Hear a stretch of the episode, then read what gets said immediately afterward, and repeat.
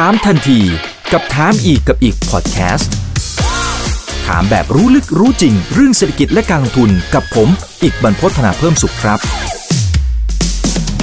สวัสดีครับ สวัสดีเพื่อนเพื่อนนักลงทุนนะครับ นี่คือ right now by อีกบรรพททุกเรื่องที่นักลงทุนต้องรู้นะครับแล้วสำหรับวันนี้เรื่องที่เราต้องรู้ก็เกี่ยวข้องกับบทเรียนของการใช้เครื่องมือที่เป็น leverage นะครับนะโดยเฉพาะทางฝั่งของ hedge fund หลาย ๆ กองเนี่ยโอ้ตอนนี้ปวดหนักมากๆนะครับวันนี้ได้เกียรติจากคุณโอมครับ คุณปิยรัตน์เจริญทัศน์ trader ผู้ทางมืออาชีพครับ สวัสดีครับพี่โอมครับ ครับ สวัสดีครับ สวัสดีครับคุณอีกครับ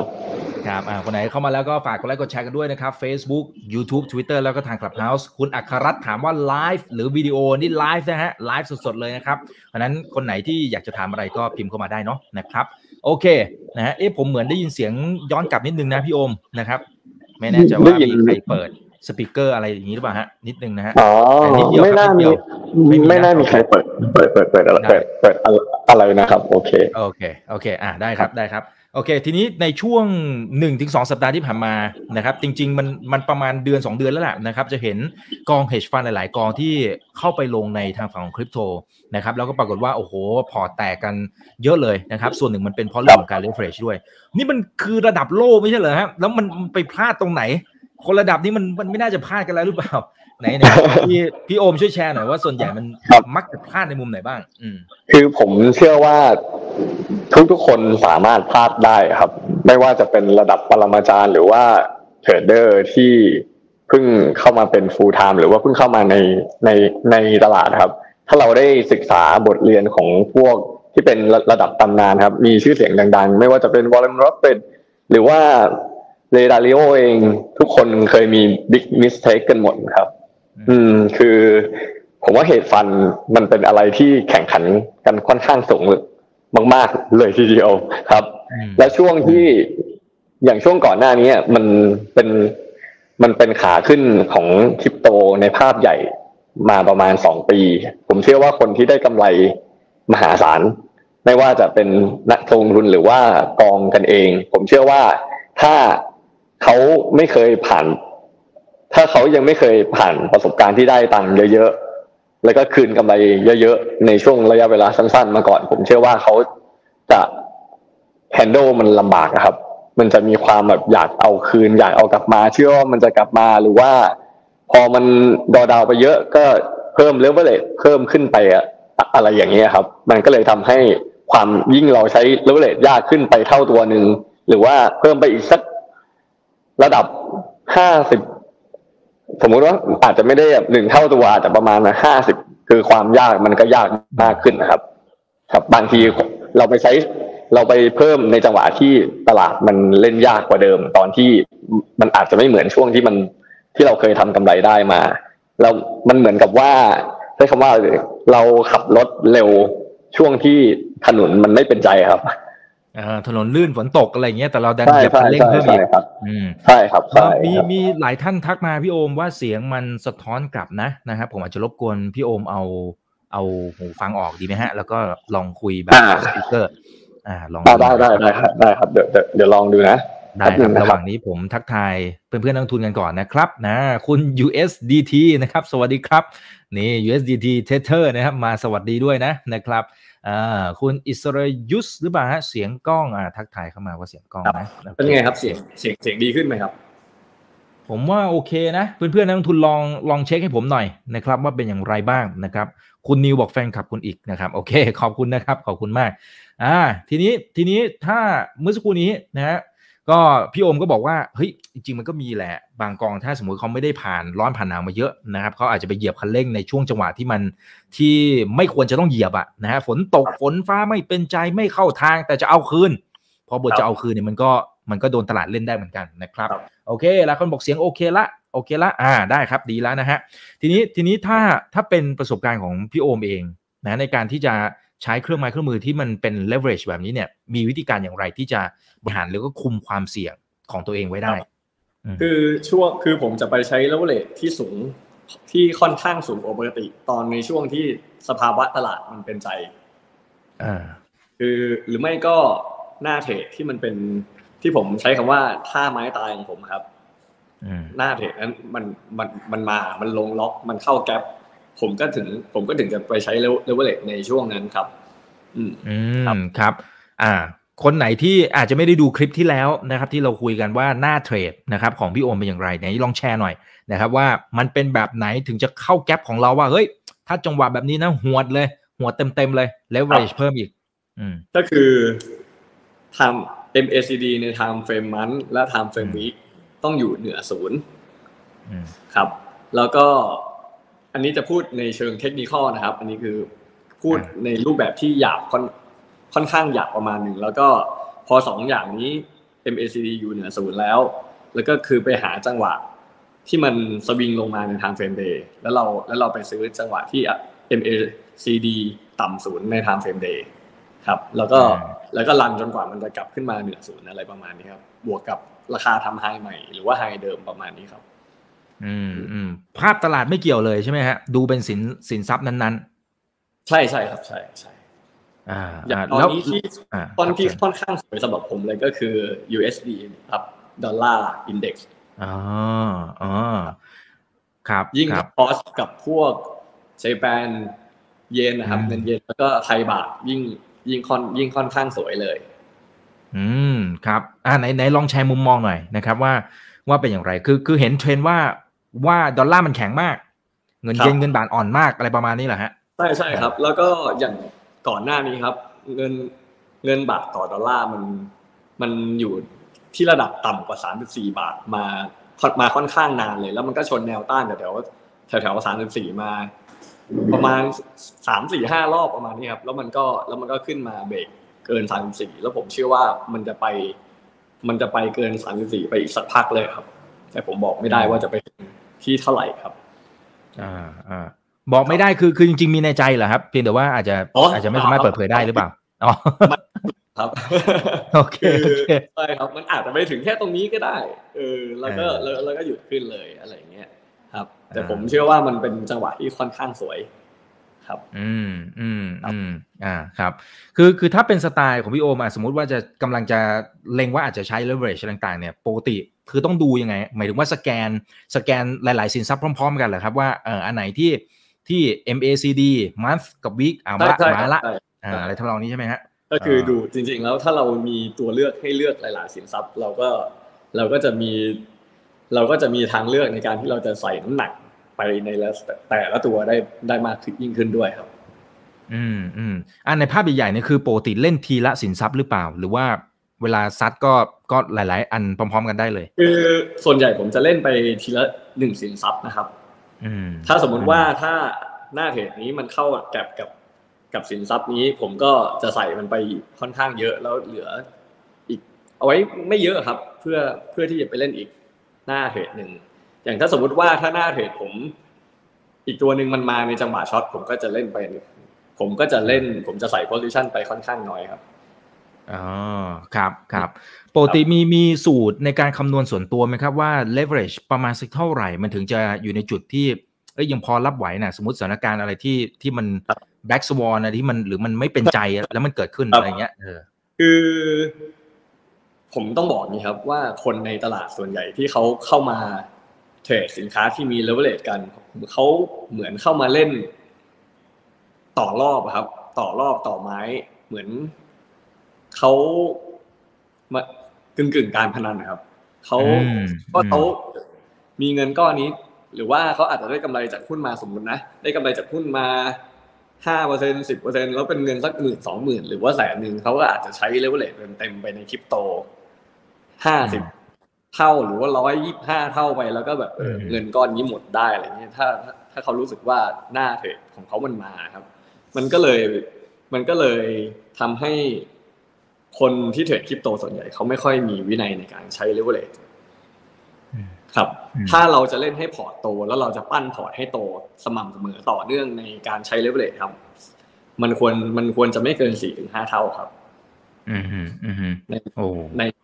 ในการเทรดแต่ละครั้งครับ ยิ่งคริปโตครับ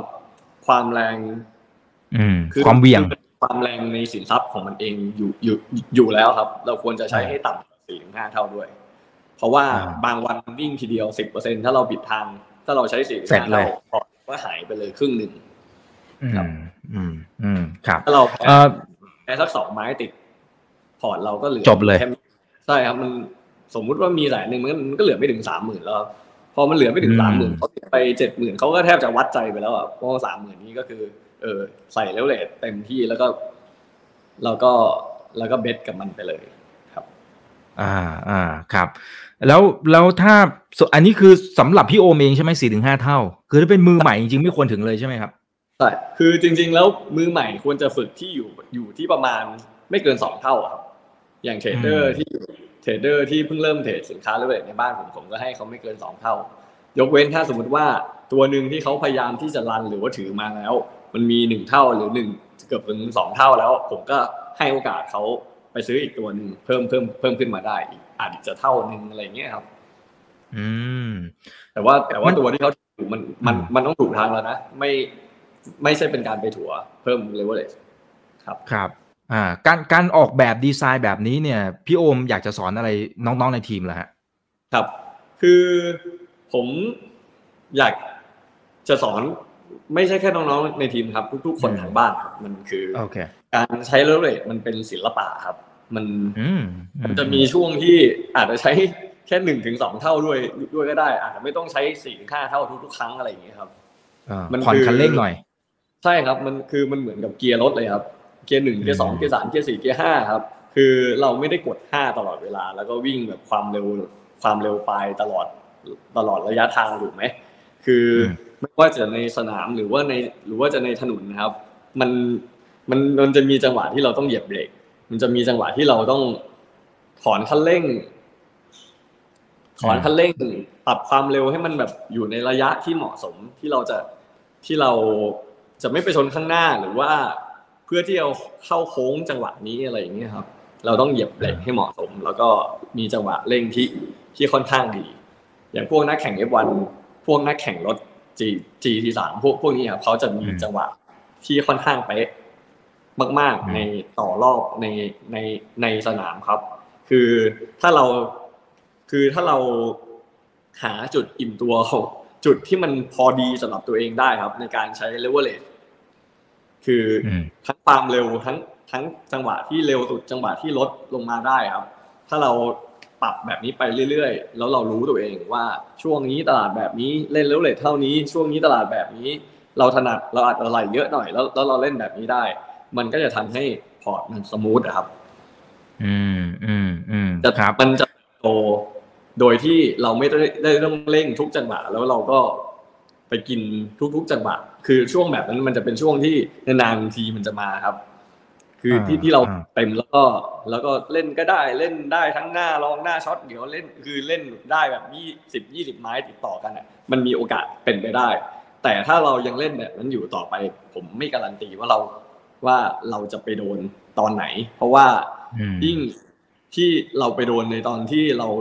ได้มาเยอะๆจำนวนเงินเยอะๆโอ้โห อีโก้ ความมั่นใจ ความต้องการ ความโลภมาหมด มาพร้อมกันหมดเลย ซึ่งถ้าเราไปรู้ตัวตอนนั้นอีกที เราอาจจะรู้ตัวไปช้าแล้วก็ได้ เพราะว่าเราอยากได้คืนเพราะเราเสียดายเงิน ที่มันอาจจะไปถึงแบบหลักที่เราไม่เคยคาดฝันมาก่อน เงินมันเยอะเกินไปแล้วเราแล้วเราจะรู้สึกเสียดายมันมากตอนที่มันกระทบกับจิตใจเราตอนที่มันลดลงอะไรอย่างเงี้ยครับอืมอืมครับ คุณดิเมติกบอกว่าอยากให้พี่โอมสอนเรื่องการใช้สติ ตอนที่ได้ตังค์เยอะๆหน่อยนะครับครับตังค์มาปั๊บโลภทุกทีอัดเต็มทีไรปั๊บไม้ถัดไปโดนเลยเออ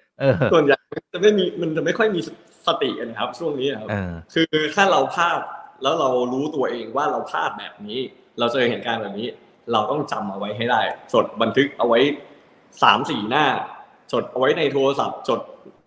ต่อความรู้สึกตัวเองเลยว่ามันว่าเราพลาดเพราะอะไรพลาดหนักๆในชีวิตอย่างเงี้ยครับพลาดจนมันเป็นแบบจุดเปลี่ยนสำคัญในชีวิตอะไรอย่างเงี้ย คือเราต้องจำมันให้ได้ เราคือถ้าเรา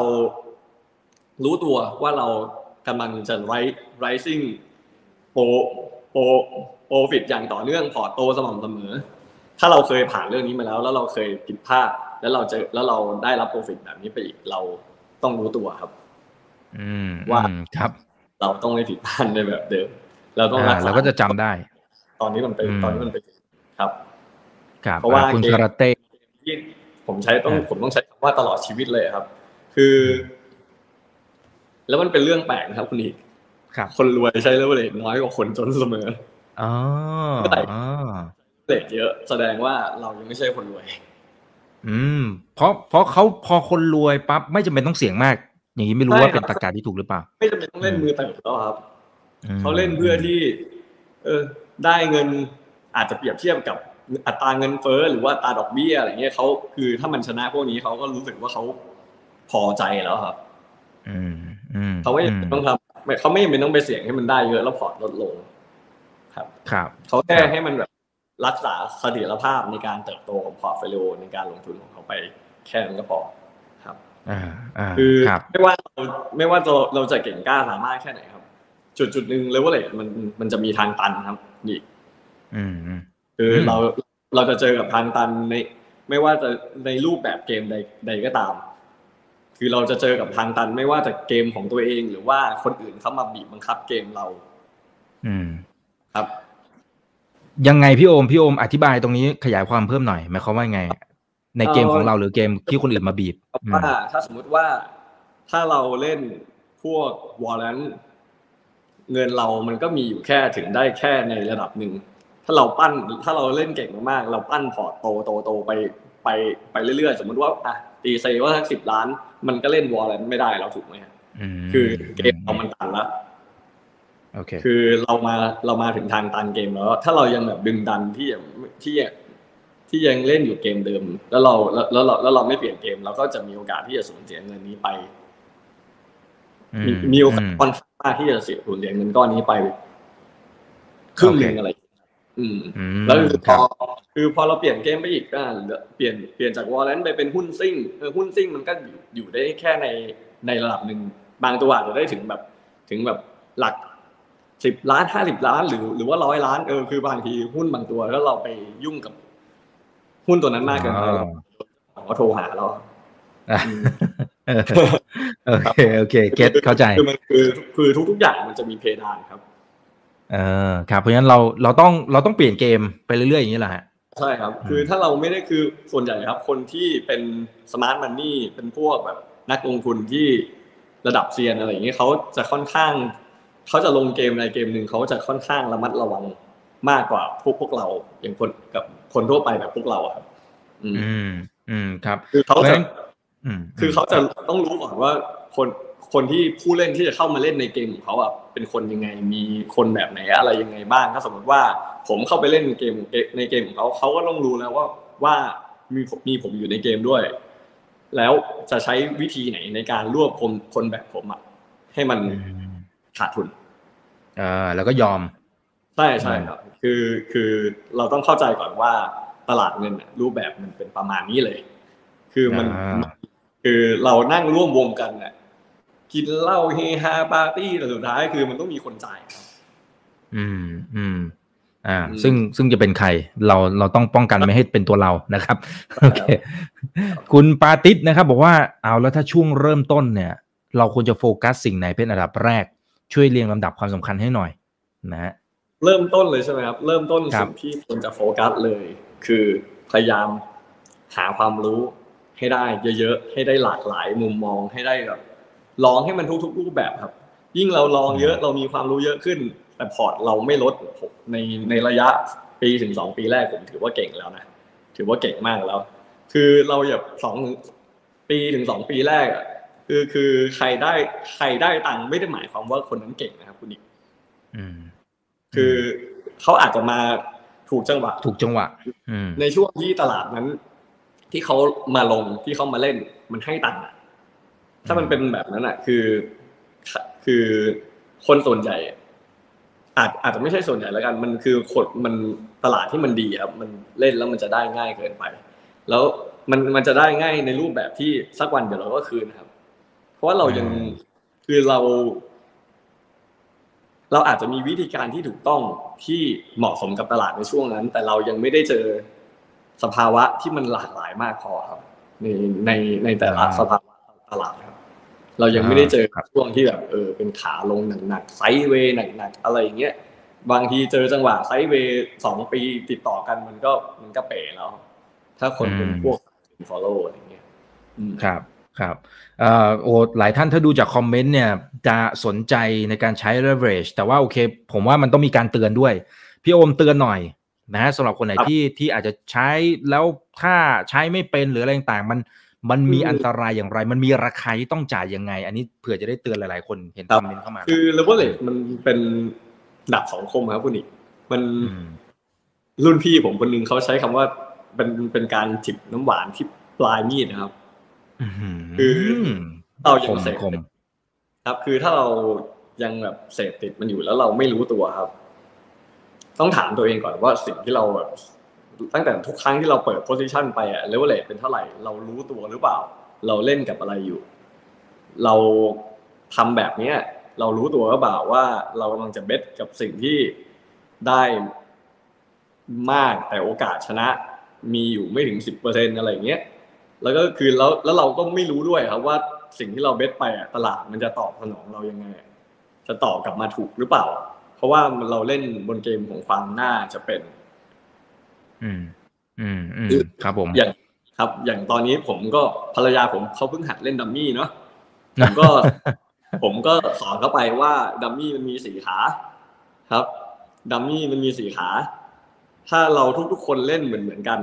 คือเล่นวิธีการแบบเหมือนเหมือนๆกันอืมแบบเออเล่นไพ่แบบคืออัตราชนะมันจะมีอยู่ประมาณยี่ห้าเปอร์เซ็นต์ถูกไหมครับคุณอีกเพราะว่าสี่คนอ่าครับถูก คือ เราถ้าเราคนเล่นเก่งครับคุณอีก มันไม่จำเป็นต้องเล่นชนะทุกตานะดัมมี่อะแค่เรารู้ว่าเราชนะมาอยู่ในขอบเขตที่เป็นหนึ่งในสามของเกมทั้งหมดนะครับ สมมุติว่าเราเล่นไปสักประมาณหนึ่งร้อยเกม แล้วเราชนะไปสักสามสิบเกมอะผมถือว่าเก่งมากละดัมมี่คือมันมันมันมันคือมันคือการเก่งกว่าค่าเฉลี่ย แล้วก็ครับ แล้วก็อัตราการโง่กับได้โง่ โง่ต้องน้อยกว่าได้โง่ แล้วก็โง่ก็ต้องน้อยกว่า ที่เราน็อกมืดด้วยอะไรอย่างเงี้ยครับเพราะว่าการที่เราโง่มันคือการเสียเยอะโดยอัตโนมัติ แล้วการที่เราน็อกมืดมันคือการได้เยอะ คือ เพราะฉะนั้นเรื่องโง่มันมันต้องน้อยมันต้องทำให้ได้น้อยน้อยกว่าอัตราที่เราได้มืดอย่างเงี้ยอืมอ่ามันมันคือมันคือการออกมันมันมันต้องออกแบบให้เราเป็นผู้ชนะให้ได้อย่างคือในช่วงเริ่มแรกอะครับ ในในช่วงในการที่เรา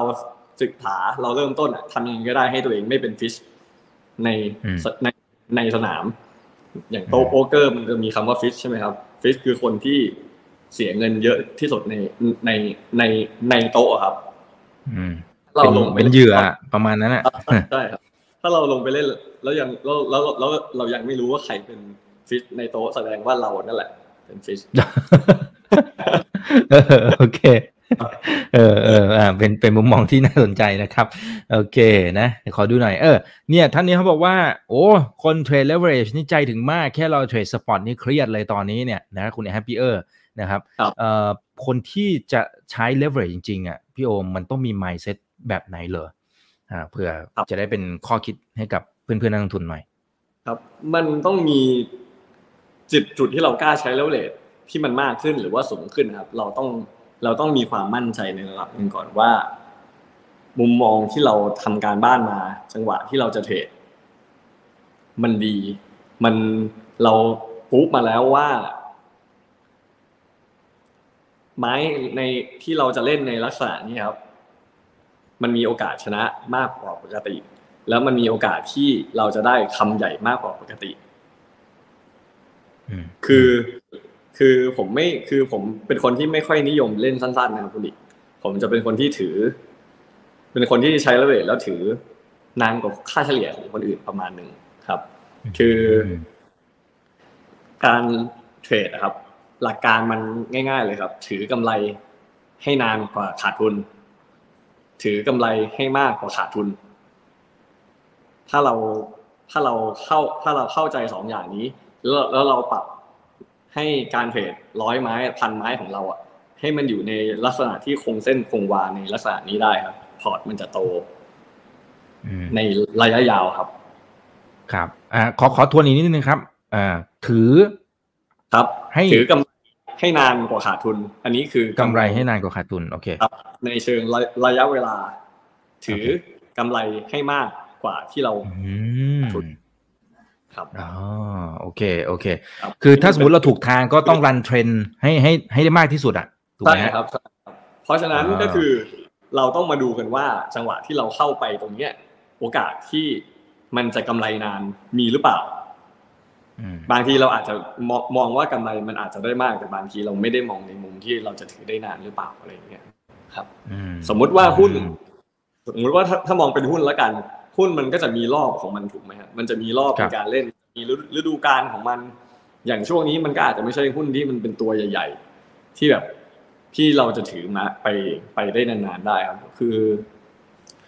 รอบที่ควรเราจะถือได้นานๆมันคือการที่เราถือหุ้นใหญ่ในช่วงที่มันแบบหลังวิกฤตช่วงที่มันแบบลงมาหนักๆลงมามากกว่าค่า ค่าเฉลี่ยตลาดทั่วๆไปอะสี่ถึงห้าสิบหรือสี่ห้าสิบหกสิบ เปอร์เซ็นถ้าเป็นคริปโตก็อาจจะแปดสิบครับ ครับอืมคริปโตคือมันมันสามารถลงมาจากจุดสูงสุดลงมาข้างล่างได้ประมาณแปดสิบเปอร์เซ็นบวกลบเลยครับ ถ้าเราเจอจังหวะเนี้ยที่มันลงไปประมาณแปดสิบเปอร์เซ็นแล้วเราก็อาจจะมั่นใจในระยะเวลาหนึ่งแล้วว่าไม้นี้เราน่าจะถือนานได้ เราไม่ได้เราเราไม่ได้มากินสั้นๆแล้วเราเข้ามาเพื่อที่จะแบบเออ กินกำไรในเชิงระยะเวลาละครับอ่าคำใหญ่ใช่ครับ คืออมในในเชิง RR ระยะเวลาเราจะชนะแล้วถ้าเราถืออมได้นานครับๆอ่แล้วเราก็ครับฝึกจิตใจกันอีกแหละ มาฝึกว่าแบบเออคือการที่เราจะถือหุ้นถือสินทรัพย์อะไรให้มันได้นานๆได้ครับ มันมันมันก็ไม่ง่ายนะคุณอีกบางคนใช่เขาก็คือบางคนก็ต้องยอมรับเลยว่าเขาไม่ได้เกิดมาเพื่อทำอย่างนี้เลยอะอ่าครับ บางคนเพราะระหว่างทางมันชอบมีข่าวอะไรอะข่าวร้ายอะเท่าอย่างเงี้ยครับเลเวลเลทสองอ่าเท่าถือข้ามวันนี่คือแบบแทบจะเอาเล็บไปกุยผนังเครียดอะแล้วอะใช่ใช่ครับเอคืออเออดูดูจริตตัวเองด้วยว่าสิ่งที่เราออกผมออกแบบมาที่ผมพูดมาเมื่อกี้มันมันเหมาะกับเราหรือเปล่า มันอาจจะไม่ได้เหมาะกับ คนที่ฟังอยู่บ้างก็ได้ แต่คือเราต้องหาให้ได้ว่า ลักษณะนิสัยแบบเราคนที่เป็นเทรดเดอร์แล้วประสบความสำเร็จมีใครบ้าง อืมอืมครับก็เอาเขาเรียนรู้จากเขามองเขาเป็นคนตัวอย่างไปเลยก็ได้ ครับ อืมครับ โอเค อะทักทายเพื่อนๆนักลงทุนนะครับ สวัสดี 1,500 ท่านนะ ฝากกดไลค์กดแชร์กันด้วยนะครับ โอเคเอ่อคุณโทนี่บอกว่า พี่โอม ถือนานแบบนี้เนี่ย ทนค่ายืมมาจิ้นยังไง มีวิธีการคำนวณยังไง อืม ครับ คือทนได้ยังไงถือได้ยังไงเออคือถ้าเรามั่นใจว่าสินทรัพย์ที่เราจะไปซื้อครับ มันมันลงไปต่ำแล้วครับอืมเราซื้อในจังหวะที่ราคามันลงไปต่ำกว่าค่าเฉลี่ยมากๆแล้วครับ คือ มันเหมือนกับว่า ตอนนั้นที่เราซื้อมันอาจจะยังไม่ได้กำไร แต่เราก็แทบจะการันตีแล้วเราว่าเราจะไม่ขาดทุนไปเยอะครับนี่อ่าเพราะมันลงมาเยอะแล้วอะใช่ครับเพราะมันคือ มันจุดที่เราซื้ออะยิ่งถ้าเป็นของดีครับมันคือมันคือการได้ margin of safety อัตโนมัติครับคุณดิอืมมันเหมือนกับว่าเราไปซื้อบอบอซื้อไปซื้อตึกซื้อบริษัทอะไรสักอย่างหนึ่งแล้ว มันต่ำกว่าแทบจะต่ำกว่าทุนที่เขาขายนี่สมมุตินะครับว่า ถ้าสมมุติว่าเราไปสมมุติว่าเราไปซื้อตึกตึกสักที่หนึ่งคนขายต่อห้องเขาอาจจะสมมุติว่าเขาขายตารางเมตรละแสนแต่ถ้าเราไปรวบมาทั้งตึกแล้วเราได้ต่ำ ตารางเมตรต่ำต่อตารางเมตรต่ำกว่าห้าหมื่นครับคุณอีกอยากจะซื้อได้ทั้งตึกเลยเลยหรือเปล่าหรือว่าอยากหรือว่าอยากซื้อแค่ห้องเดียวอ่าจัดเลยใช่ครับ คืออมคือการที่เราจะได้ของถูกแสดงว่าเราต้องมีประสบการณ์ในการที่อยู่กับตลาด แล้วมีมุมมองต่อสินทรัพย์นั้นๆ ค่อนข้างขาดมากกว่าคนอื่น อืม ถึงจะกล้าถืออืมใช่ครับ มันคือผมจังหวะที่ได้ของถูกแล้วก็ได้ของดี แล้ว แล้วถ้าแล้วมันสามารถทำให้เรากล้าถือได้ครับ ผมจะเรียกจังหวะนั้นเรียกว่าMister Right Timeครับโอเคนะครับครับเอ๊ะแต่ว่าแต่ว่ามันก็จะมีบางจังหวะพี่โอมมันจะมีแบบบางช่วงอะมันจะเกิดเหตุการณ์อะไรที่เราไม่คาดคิดอะนะเช่นอยู่ๆมันเกิดนู่นนี่นั่นเฟดครับขึ้นดอกเบี้ยเหรอหรือ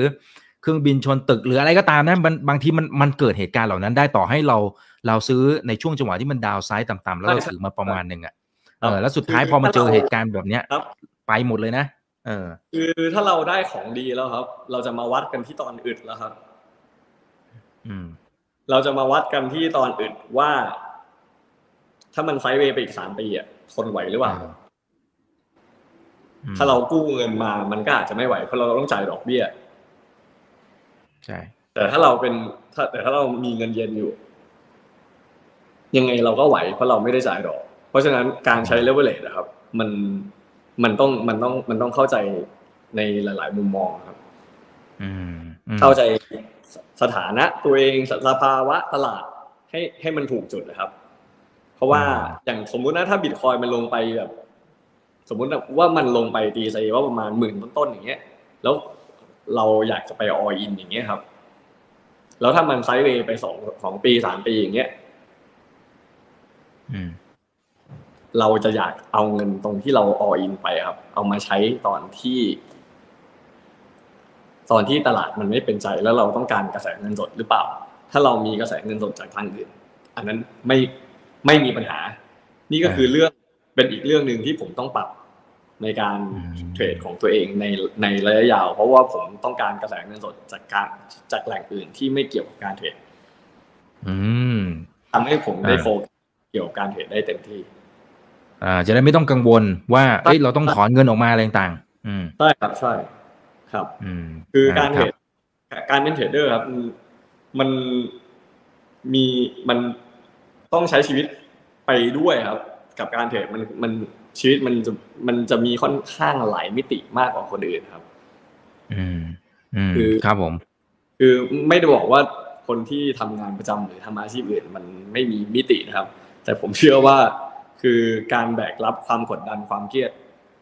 ต่างๆครับผมว่าผมเชื่อว่าการเป็นเทรดเดอร์ รับ pressure ตรงนี้มากกว่าอาชีพอื่นแน่ๆอ่าครับ คุณ USDT บอกว่าถามความเห็นหน่อยนะครับ ถ้าช้อนที่ time frame day time frame day นะครับแล้วต่ำศูนย์เนี่ยเหมือนที่พี่โอมบอกไป จุดครับคัดลอสเนี่ยเราจะวางยังไงนะฮะเพราะปกติคือช้อนเหนือศูนย์แล้วก็คัดที่ต่ำกว่าศูนย์อันนี้คือสไตล์ของคุณ USDT แหมชื่อนี่คือจุดคัดล้อนะครับ ส่วนใหญ่ผมนะครับ ผมจะไปคัดตอนที่ถ้าสมมติว่าถ้าผมถือมา แล้วมันสมมุติว่ามันมันกำไรมา มันกำไรมาแล้วด้วยนะครับ คือจุดคัด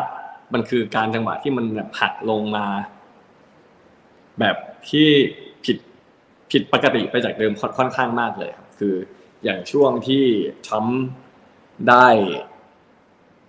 เลือกได้รับเลือกตั้งเป็นประธานาธิบดีครับ ช่วงนั้นตอนนั้นผมถือทองกำไรมาประมาณเดือนเดือนหนึ่งแล้วผมจากภายในระยะเวลาแค่วันถึงสองวันนะครับ จากกำไรเป็นขาดทุน จากหลังจากที่ถือมาเป็นเดือนครับอืมอันนั้นอันนั้นก็คือเป็นการคัดลอสผมเหมือนกันอ๋อครับ ครับ แล้วก็เอ๊ะแล้วอีกอย่างถ้าเชิงอืมถ้าเชิงในในเชิงเทคนิคครับ คือถ้าเราไปซื้อ ในจุดที่ time frame week มันเหนือศูนย์อยู่แค่นิดเดียวครับ แล้วแต่ time frame day คือ time frame มันก็ยังอยู่เหนือศูนย์นะ time frame week ก็อยู่เหนือศูนย์แต่ว่าขึ้นมาปิ่มๆครับ อันนี้มันจะเป็นจังหวะ แล้วมันจะเป็นจังหวะที่ค่อนข้างห้าสิบห้าสิบเพราะว่า week มันมันสามารถทิ่มกลับไปลงลงศูนย์ได้ จังหวะนี้ก็ก็ต้องระวังด้วย แต่ถ้าวีคมันลอยขึ้นมาอยู่เหนือศูนย์เยอะๆแล้วอะส่วนใหญ่จะไม่ผมจะไม่ค่อยได้คัดเลยครับ ก็คือถ้าก็ลันไปมันลง ถ้าถ้ามันลงไปต่ำกว่าจุดที่ผมเข้าผมก็ทน อืมอืมครับครับคือครับจุดนั้นก็คือเราต้องทนดอดาวไปครับ โอเคนะครับ เอ่อไม่อ่าคุณวิโรจน์นะครับ ไม่ทราบว่าถ้ารอซื้อตอน MACD ต่ำศูนย์นะครับ อันนี้อาจจะคล้ายๆเมื่อกี้นะนะครับ แล้วมารอขายที่ไฮเดิม หรือตัดศูนย์แบบนี้คุณโอมจะรันเทรนระยะยาวยังไงครับ หรือแค่เล่นสั้นๆ ผมฟัง หลายรอบแต่ยังไม่ค่อยเข้าใจช่วยแนะนำครับหน่อย จริงๆเมื่อกี้ก็ครับก็มีขยายความไป แต่แต่จะเสริมไหมครับ อืมเสริมครับเสริมครับ คือจังหวะที่ผม ที่ผมบอกไปเมื่อสักครู่ครับ มันมันไม่ใช่การซื้อแล้วถือรันเทรนนะครับ มันเป็นการเล่นสวิงเทรดแต่เป็นการสวิงใน time frame day แค่นั้นเองครับเมื่อไหร่ก็ตามที่วิที่ time frame day กลับขึ้นมาครับ momentum indicator เหนือศูนย์เราจะไปขายจังหวะที่ราคามันทำไฮเดิมหรือว่าทำไฮใหม่ก็ ก็ได้ขึ้นอยู่กับเราออกแบบเลยครับ ว่าจะออกก่อนครึ่งหนึ่งไหมหรือว่าจะออกทั้งหมดเลย ถ้าออกถ้าออกทั้งหมดเลยราคามันไปต่อเราจะเสียดายแล้วเราจะอยากได้เพิ่มหรือเปล่า อันนี้เราก็ต้องอืมมาพิจารณาเอาเอง ดูตัวเองว่าเราโอเคกับการที่เราออกไปก่อน หรือเปล่าหรือว่าโอเคกับการที่ออกครึ่งหนึ่งแล้วถือต่อหรือว่าโอเคกับการที่ออก เออไม่ใช่ยังไม่ออกเลยเราก็ถือลุ้นกันต่อไปอะไรอย่างเงี้ย ซึ่ง ถ้าเราออกไปก่อนทั้งหมดเลยตอนที่มันถึงไฮเดิม เราก็ต้องเรียนรู้กับตัวเองว่าถ้ามันไปต่อเราจะไม่เสียดายอืมอืคนมดูอืมคนดูมันขึ้นต่อทนดูมันขึ้นไปต่ออีกสักแบบร้อยสองร้อยจุดได้อะไรเงี้ยครับ อืมอืมก็ครับ ซึ่งก็แสดงว่าเราต้องหาตัวตัวใหม่เล่นเลย เพราะว่าเราไม่เรา ถ้าเงื่อนไขในการเข้าเพิ่ม เราก็ไม่ควรเข้าเพิ่มในจังหวะที่ มันมันคนละ เงื่อนไขในการเทรดของเรา เราอ่านการเข้าเพิ่มสมมุติว่าถ้าเราไปได้ในณจุดที่ผมบอกครับ time frame day indicator ต่ำกว่าศูนย์เราอาจจะใช้เลเวทไปประมาณห้าเท่า แล้วเราไปออกตอนที่พอพอมันกำไรแล้ว มันกลับขึ้นมาเหนือศูนย์ราคามันทำไฮเดิม ถ้าเราออกไปทั้งหมดแล้ว แล้วเราอยากจะกลับไปเข้าใหม่ครับ เราจะอาจจะใช้เลเวลแค่เท่าเท่าหนึ่งหรือว่าไม่เกินสองเท่าอะไรอย่างเงี้ยอืมอืมเราเกิดการเสีย เสียดายไปแล้วนะครับ ไม่ควรเข้าไปเต็มทั้งหมดเหมือนที่เคยเข้ามา ไม่ควรเข้าไปมากกว่าเดิมด้วยครับอืมอืมครับ อ่า ก็เป็นการคุมความเสี่ยงรูปแบบหนึ่งนะครับ โอเค อะคนส่งคำถามมาหลั่งไหลแล้วนะฮะ คุณโตนะครับ ถ้าสมมุติมันเป็นจังหวะที่พี่โอมเข้าถูกทางนะนะจะเพิ่มออเดอร์ยังไง นะ แล้วจะเป็น leverage จะวางแผนอะไรยังไงนะครับ คือจริง ๆ เรื่องนี้มันควรจะวางเอาไว้ตั้งแต่ก่อนที่เราจะเข้าตอนแรกเลยครับ ครับอืมส่วนใหญ่ถ้าสมมุติว่าถ้าผมรันมาแล้ว แล้วผมอยากจะเข้าเพิ่ม ส่วนใหญ่ผมจะไม่เข้าเพิ่มตัวเดิมอ่าผมจะในการเทรดตัวอื่น แต่ว่าเราไม้ที่เราเคยได้กำไรมาแล้ว ผมเอากำไรจากตรงนั้นไปเทรดตัวอื่นอะไรอย่างนี้มากกว่า อืม อ่า เนี่ยคุณน้องแว่นก็ที่เหมือนกันครับ ในจังหวะที่เราอยากจะเข้าเพิ่มในตัวเดิมเพราะเรารู้สึกว่ามันแรงมากๆอย่างเงี้ย ก็ก็มีเหมือนกัน แต่จะเพิ่มในสัดส่วนที่แบบไม่เกิน ไม่เกินยี่สิบห้าเปอร์เซ็นของทั้งหมดที่เคยเข้ามา ครับจะไม่อ่เบิ้ลโอเคนะครับ คุณน้องแว่นนะครับ บอกว่าช่วยแนะนำโมเดลในการถอนกำไรออกนะครับ แล้วเหลือแค่ทุนเอาไว้เทรดนะฮะว่าจะวางโมเดลอย่างไรนะออกแบบดีไซน์อย่างไรเอ่อเดี๋ยวขอแซวเดี๋ยวขอแซว น้องแมวข้างหลังหน่อยนะฮะนะพอดีหลายคนสังเกตเห็นพี่โอม มันเดินขึ้นเดินลงอะ น้องน้องแมวน่ารักมากนะครับใช่ครับมีคนแอบเห็นด้วยสี่ห้าคนเนี่ยแล้วก็พิมพ์เข้ามานะครับแซวเล่นแซวเล่นนะโอเคครับผมอะกลับมาที่คำถามของคุณน้องแว่นนะครับ โมเดลของการถอนกำไรแล้วเหลือแต่ทุนนะครับ ไว้สำหรับการเทรดถัดไปเนี่ยไม้ถัดถัดไปเนี่ยอ่าครับช่วยมันแนะนำหน่อยขึ้นอยู่ว่า มันต้องขึ้นอยู่ว่าลักษณะนิสัยของเทรดเดอร์คนนั้นเลย แล้วก็แล้วก็รูปแบบการเงินที่เราอยากจะวางว่าเราจะทำให้มันแบบโตยังไงบางคนมันมีค่าใช้จ่ายที่จะต้องใช้จ่ายไม่เท่ากันกับหุ้นอีกคือเรื่องพวกนี้มันเป็นเรื่องเฉพาะตัวเหมือนการตัดสูตรเลย คือ มันไม่ควรเอาใครคนหนึ่งเป็นบรรทัดฐาน ครับ มันควรจะแบบ มันควรจะเรื่องเรื่องพวกนี้เราควรจะทบทวนตัวเองอืมทุกๆวันเลยว่าเราจะเราจะเอาเงินจากตรงนี้ยังไง ผมมีเทรดเดอร์ที่รู้จักที่เป็นคนเก่งมาก ๆ ที่รู้จักแล้วก็พูดคุยกันนะครับ คืออืมส่วนใหญ่ก็ไม่ได้เหมือนกันทุกคนนะครับ คือบางคนเขาไม่ได้ต้องการกำไรคำใหญ่ครับ แต่เขาต้องการกำไรที่มันแบบสม่ำเสมอ แล้วก็ แล้วก็ทำให้ได้แบบนี้ไปไปตลอดไปไปตลอดครับ ซึ่งมันก็มันก็แล้วแต่ครับว่าเราจะออกแบบยังไงเนาะแต่สำหรับผมนะครับ สมมุติว่า สมมุติว่าถ้าพูดให้เข้าใจง่ายๆเลยแล้วกันสมมุติว่าผมซื้อหุ้นตัวหนึ่งแล้วผมอยากจะใช้ leverage สมมุติว่าผมได้ในจังหวะที่ต้นทุนต่ำมาก ๆ ผมซื้อไปร้อยหนึ่งผมกู้อีกร้อยหนึ่งในจังหวะที่มันถูกทาง ครับ แล้วสมมุติว่ามันขึ้นไปสักว่ามันขึ้นไปกำไรหนึ่งร้อยหนึ่งร้อยเปอร์เซ็นแล้วแหละ ก็คือผมซื้อมาหนึ่งร้อยผมกู้อีกหนึ่งร้อยก็คือเป็นสองร้อย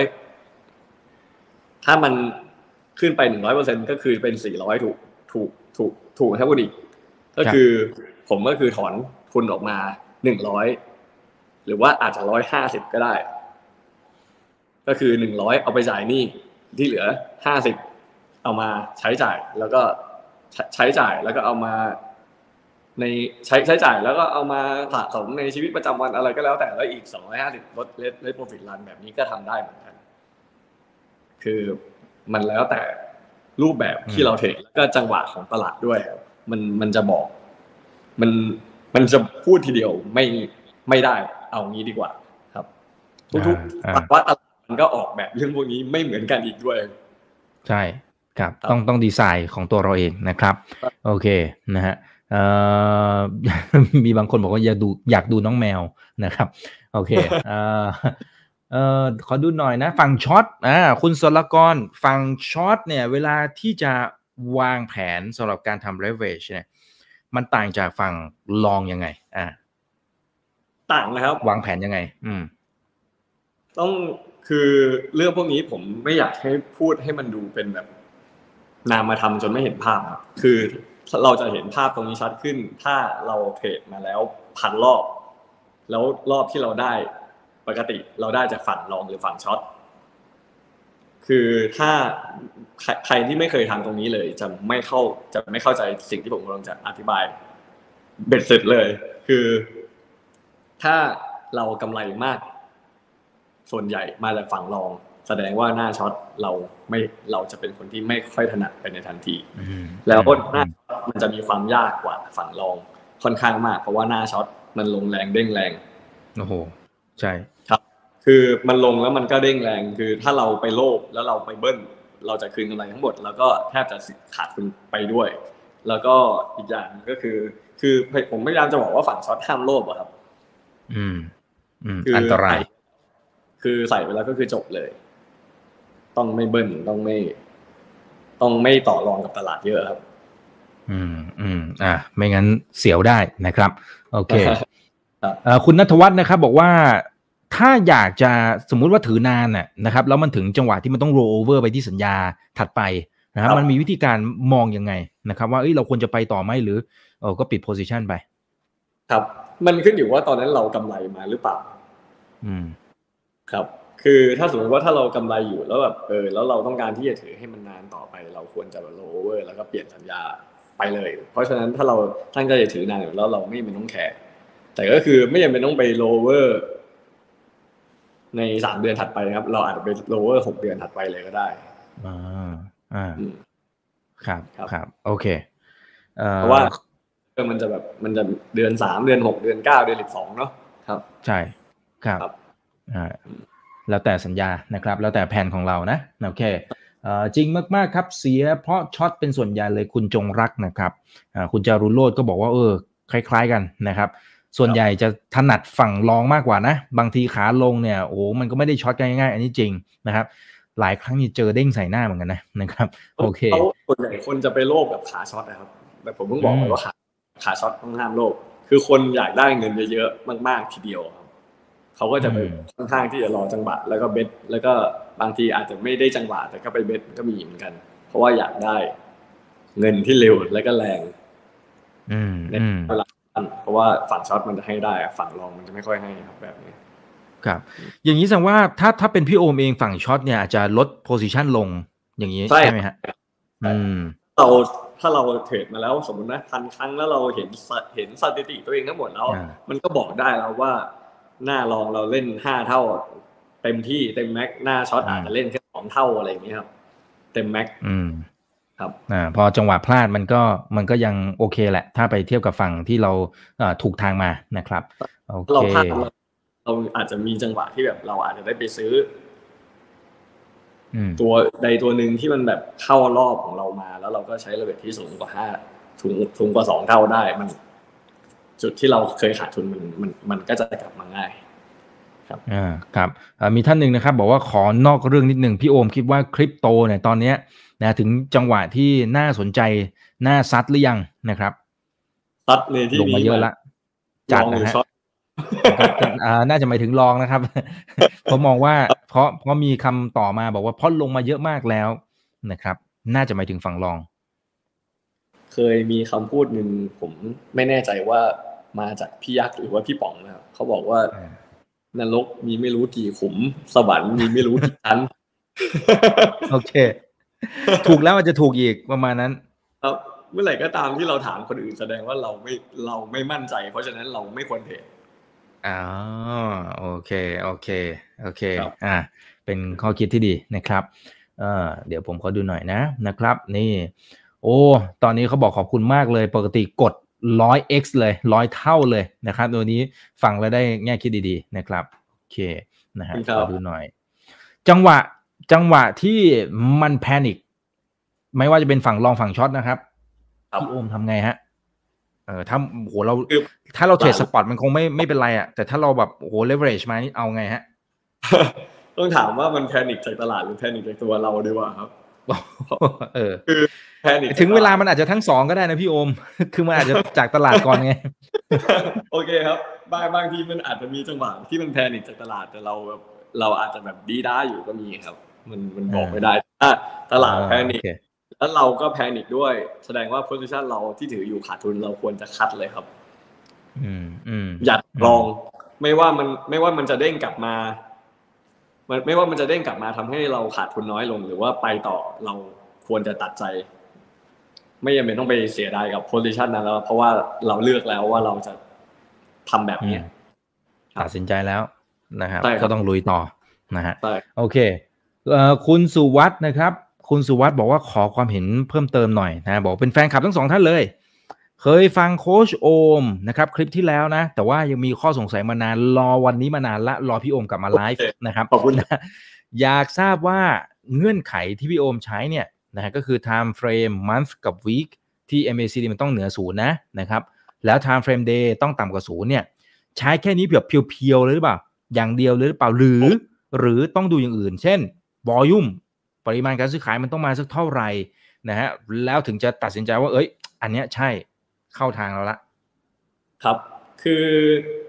ถ้าสอง time frame แรกอยู่เหนือศูนย์นะครับอืมแล้ว time frame week มันอยู่ต่ำศูนย์นะครับ มัน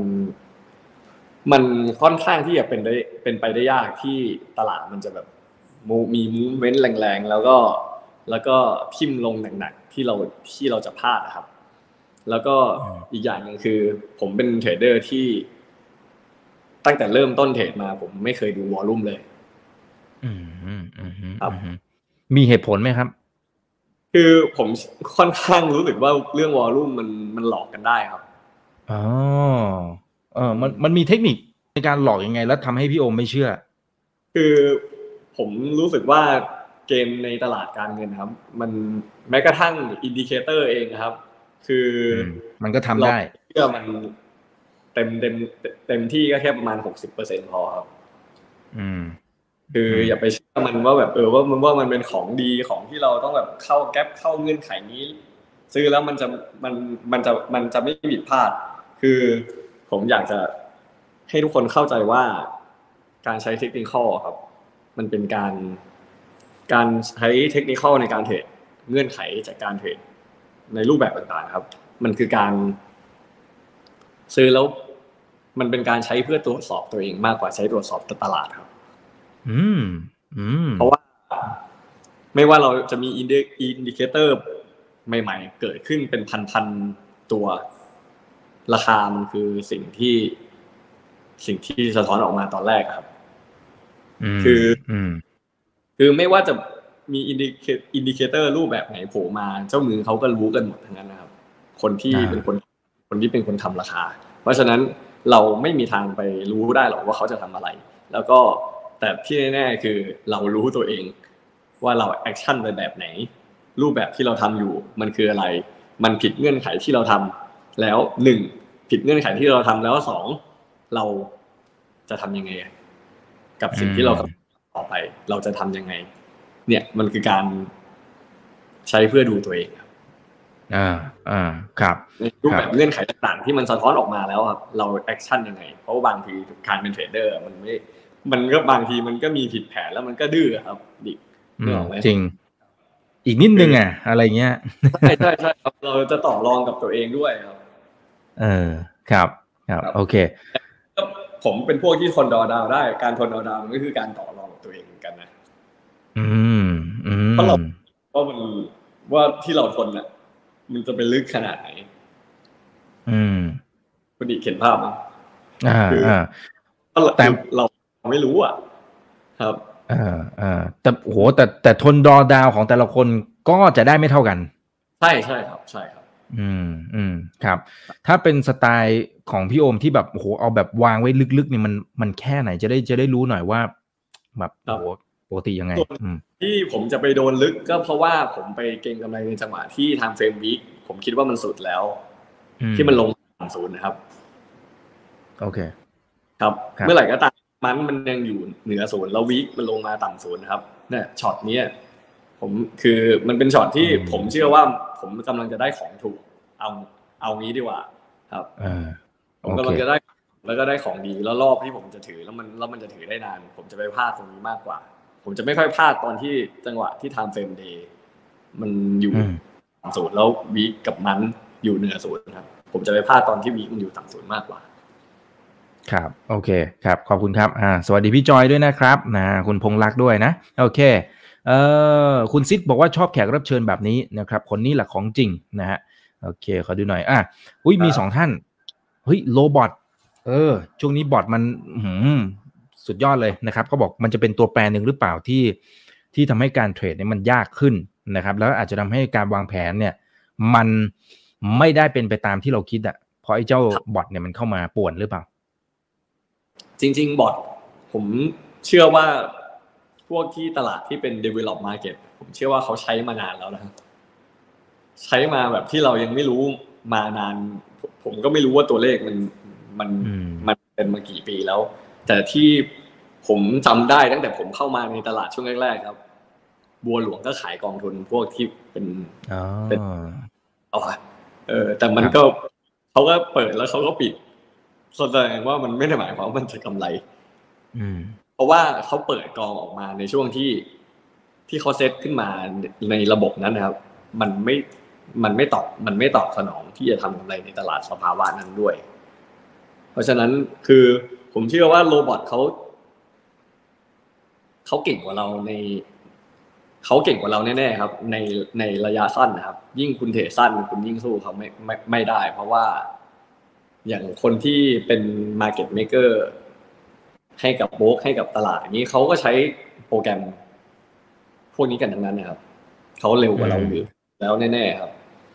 เพราะฉะนั้นเราอืมจะหาอะไรก็ได้ที่เรามีความได้เปรียบกว่าเขาเพราะฉะนั้นมันก็คือถือยาว อ่า อ่า มันก็จะทนระหว่างทางได้นะครับใช่โอเค คือการเป็นเทรดเดอร์ครับ มันคือการเล่นแร่แปรธาตุทางการเงินครับ เราไม่จำเป็นต้องเอามาซื้อหุ้นในในตลาดก็ได้ เราอาจจะไปซื้อก้อนหินก้อนเนี้ยเราไปเอาไปขายให้อีกคนนึงที่แบบเออเชื่อว่าเราซื้อมาหนึ่งบาทแล้วเขาจะรับเราเอาไปต่อในราคาห้าบาทก็ได้ มันคือทุกสินทรัพย์บนโลกเลยครับ อืมอืมอืมครับ อ่า ที่เห็นจังหวะและโอกาสนะครับ คุณใช่ครับน้องแว่นนะฮะบอกว่าพี่โอม พอลงทุนสินทรัพย์ของพี่โอม เนี่ย ตอนนี้พอจะแชร์ได้ไหมว่ามีอะไรบ้าง เช่นหุ้นไทยหุ้นนอกทีเฟกคริปโต ทองตราสารหนี้นะฮะ ได้ครับ เอาเอาทุกสินทรัพย์ในโลกเลย ครับ ตอนนี้ผมถือ USD ครับ หลักดอลลาร์ๆใช่ครับ ใช่ ครับ ก่อนหน้านี้ก็มีน้ำมันแต่ขายแต่ขายไปเรียบร้อยแล้ว เพราะว่าอืมทำทรง ไม่ค่อยไม่น่าสวยไว้เหรใจออ๋อใช่ครับยังไง ยังไง เออ คือเพราะในมันในภาพใหญ่มันก็ยังขึ้นอยู่ แต่ว่ามองเห็นสัญญาณอะไรครับ มันก็ขึ้นอยู่แต่ว่าในระยะสั้นสองเดือนสามเดือนมันอาจจะย่ออะไรอย่างนี้ยครับอืม แต่ว่าถ้ามันแต่ว่าถ้ามันยังแต่ว่าถ้าผมตัดสินใจออกไปเรียบร้อยแล้วถ้ามันจะไปต่อผมก็ไม่เสียดายช่างมันใช่ครับใช่อืมครับอืมครับโอเคนะครับเอ่อขอดูหน่อยนะ น่าจะได้อีกสักหนึ่งถึงสองคำถามนะครับ คุณฟลุกนะ ขอสอบถามหน่อยครับ ผมทำกำไรในตลาดคริปโตได้เยอะนะครับอ๋ออันนี้ อันนี้น่าจะแค่คอมเมนต์เฉยๆนะครับ จะเสียภาษียังไงเดี๋ยวอีกเซสชันนะคุณฟลุกนะครับ แต่ยินดีด้วยนะ ได้เป็นหลักร้อยล้านเลยเหรอนะครับ เออ ยินดีด้วยยินดีด้วยนะ โอเค ขอดูหน่อยยินดีขอดูหน่อยยินดีอ่าครับ โหยิ่งจังหวะนี้เนี่ย ผมว่าหาคนกำไรเยอะขนาดนี้ยากนะครับ เอ่อนี่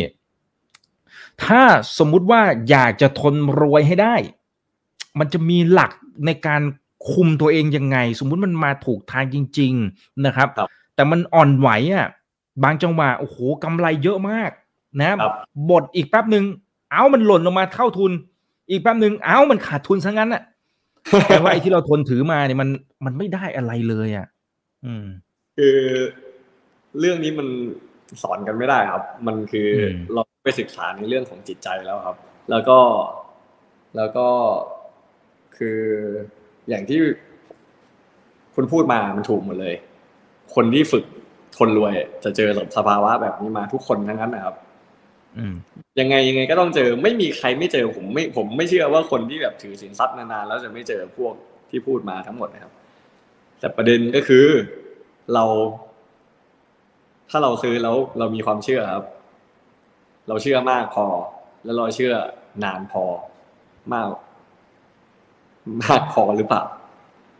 อันนี้ก็ต้องไปถามตัวเองครับ เพราะว่าอ่าที่มันคือผมไม่อยากแบบ หลอกล่อทุกคนให้มาถือยาวๆให้ได้เหมือนผมนะครับ แต่คือการที่ถือยาวๆมันคือการที่คุณมีความเชื่อมากกว่าคนอื่นกว่าคนอื่น แล้วก็ยาวนานมากกว่าคนอื่นครับ อืมอืมอืมครับ ครับถ้าโอตัดเคเรื่องนะคือความเชื่อ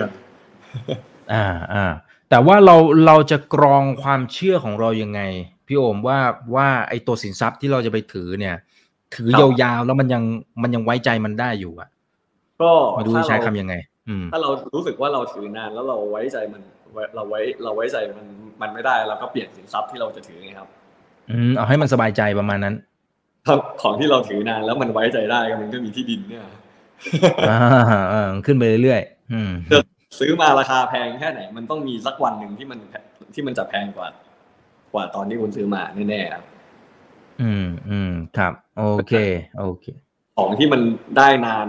แล้วก็แต่ผมผมจะไม่บอกนี่ผมจะไม่พูดถึงเชิงกำไรนะครับ แล้ว แล้วมันยากที่จะขาดทุน เราก็ต้องถือสินทรัพย์ที่มันความเสี่ยงน้อยแค่นั้นเองความเสี่ยงครับต่ำครับอืมอืมถ้าเราได้ profit สูง ความเสี่ยงมันก็ต้องสูงมาอัตโนมัติ มันเป็นเงาตามตัวของของที่เราเลือกอะครับ อืม อืมครับ ช่วงไซด์เวย์ทำอย่างไร อันนี้อาจจะคำถามสุดท้ายนะครับ พี่โอมทำอย่างไรลดลด position แล้วก็ลดการ leverage ครับไหมอืมต้องลดแน่ๆ ถ้าเรารู้ว่าสิ่งที่หน้าเทรดที่เราเทรดอยู่มันกำลังไซด์เวย์สิ่งที่ควรจะทำให้ได้ดีที่สุดเลยคือไม่ต้องเทรดครับ อยู่เฉยใช่ครับ คือเรื่องนี้อะมันเป็นเรื่องที่ยากมาก ๆ ไม่ว่าจะเป็นเทรดเดอร์ที่เทรดถือยาวหรือว่าเล่นสั้น การที่อยู่เฉยๆมันเป็นเรื่องที่ต้องต้องฝึกครับ ต้องทำให้ได้ๆถ้าอืม ทำไม่ได้ต้องเล่นให้น้อยที่สุด เท่า เท่าที่จะเล่นได้ อ่าอ่าคุณอรวัตรแถมนิดหนึ่งนะครับ เวลาขายเนี่ยขายทำกำไรอย่างไรอันนี้พี่โอมีมีพูดไปบ้างละนะครับ ถ้าเรา run trend มาเนี่ย มันมีวิธีไหน เช่น ยกตัว stop ขึ้นไปอย่างนี้เหรอฮะเออหรืออย่างไรดี เพราะว่าเขาอืมมันมันเซ็งอะ่ะ เวลาที่สมมติมันมันหล่นตุ๊บลงมาอีกเราอุตส่าห์ run trend มาได้ยาวๆอะ ครับ คือ การที่เราตั้ง trailing stop ขึ้นไปเรื่อยๆ มันอืมมันเป็นการมันเป็นการรักษา มันเป็นหนึ่งในกลยุทธ์ที่รักษากำไรเราได้ดีในระดับหนึ่งแต่ว่ามันจะทำให้เรา run ได้ไม่ค่อยยาว ถ้าเราอยาก run ได้ยาวต้องเอาเรื่องนี้ออก เพราะว่ามันต้องมีจังหวะที่มันแบบขาขาขึ้นมันก็ต้องมีย่อนะครับคุณดิบางทีมันก็ไม่ได้ย่อในเชิงที่แบบเป็นมูฟเมนที่แบบ ขึ้นไปแล้วก็ย่ออย่างนี้บางทีมันขึ้นมาแล้วมันก็ย่ออย่างนี้แล้วมันก็กลับขึ้นไปแบบนี้ก็มี ซึ่งคือเราก็ต้องกลับมา ทบทวนตัวเองในกลับมาในเรื่องเดิมที่เราคุยกับตัวเองตั้งแต่ก่อนเข้าแล้วครับว่าเราจะเอาอยัางไง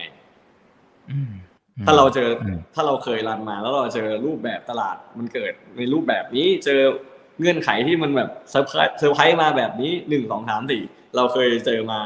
สี่ห้าอย่างหกเจ็ดแปดเก้าอย่าง เราเอามาเรียงเลยว่าถ้ามันเจอแบบเนี้ย ตอนที่เราถืออยู่เราจะทำยังไงอืมอืมคนที่มีประสบการณ์แล้วนะครับ แต่สำหรับคนที่ยังไม่มีประสบการณ์ เจอทุกทุกทุกครั้งที่เจอสิ่งที่เราทำให้เรารันไม่ได้ สิ่งที่เราเราทำให้เราถือไม่ได้ สิ่งที่ทำให้เราคืนไปแล้วเราขายออกไปก่อนแล้วมันกลับขึ้นมา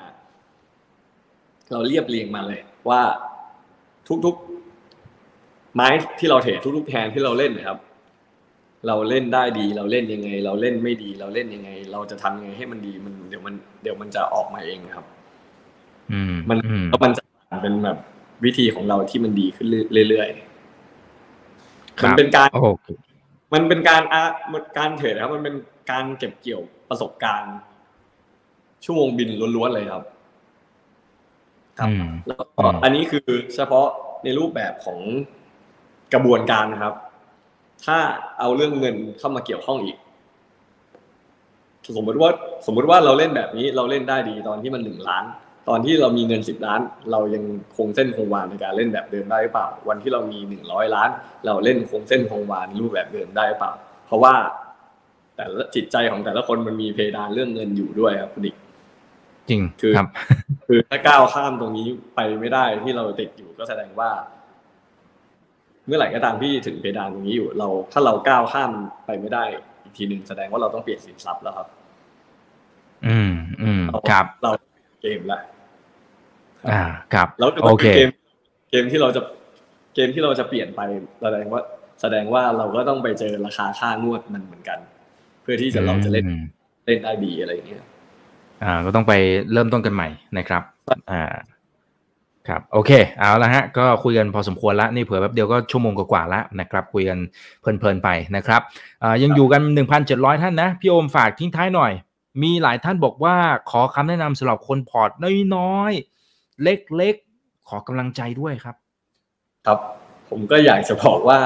ทุกๆคนผมแม้กระทั่งตัวผมเองครับ ผมก็เป็นคนที่เคยเริ่มต้นจากเงินหลักแสนมามามามามามาก่อนเนาะผมอยากให้ทุกคนแบบ ขขยันทุ่มเทให้กับอาชีพนี้จริง ๆ ครับ ไม่ใช่ว่าเล่นตามคนอื่น เล่นตามกระแสเล่นเพราะอยากได้ตังค์นะครับ เราต้องเล่นเพื่อที่อยากเป็นตัวเราที่มันเก่งขึ้นดีขึ้นด้วยครับ เล่นเพื่อให้เรามีชีวิตที่ตอบโจทย์ของตัวเรามากมากยิ่งขึ้นด้วยครับ ไม่ใช่แค่ได้ตังค์อย่างเดียวอ่าครับ แล้วก็ค่อยๆ ปั้นมันไปเรื่อยๆ นะครับใช่อ่าเรียนรู้กับตัวเองนะครับ ว่าเราเป็นสไตล์ไหนยังไงนะครับอืมใช่ลอง หาท่าที่ใช่นะ อืม ที่สำคัญก็อย่าลืมดูแลจิตใจแล้วก็ร่างกายตัวเองให้มันดี ๆ ด้วยอืมสองอย่างนี้อืมต้องมาคู่กันครับ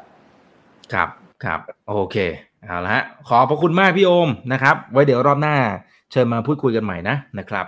นี่คือ right now by อีกบรรพททุกเรื่องที่คุณต้องรู้นะครับ ครั้งหน้าเป็นเรื่องไหน รอติดตามด้วย YouTube อย่าลืม subscribe นะครับ วันนี้ลากันไปก่อนลาตรีสวัสดิ์ครับ สวัสดีครับ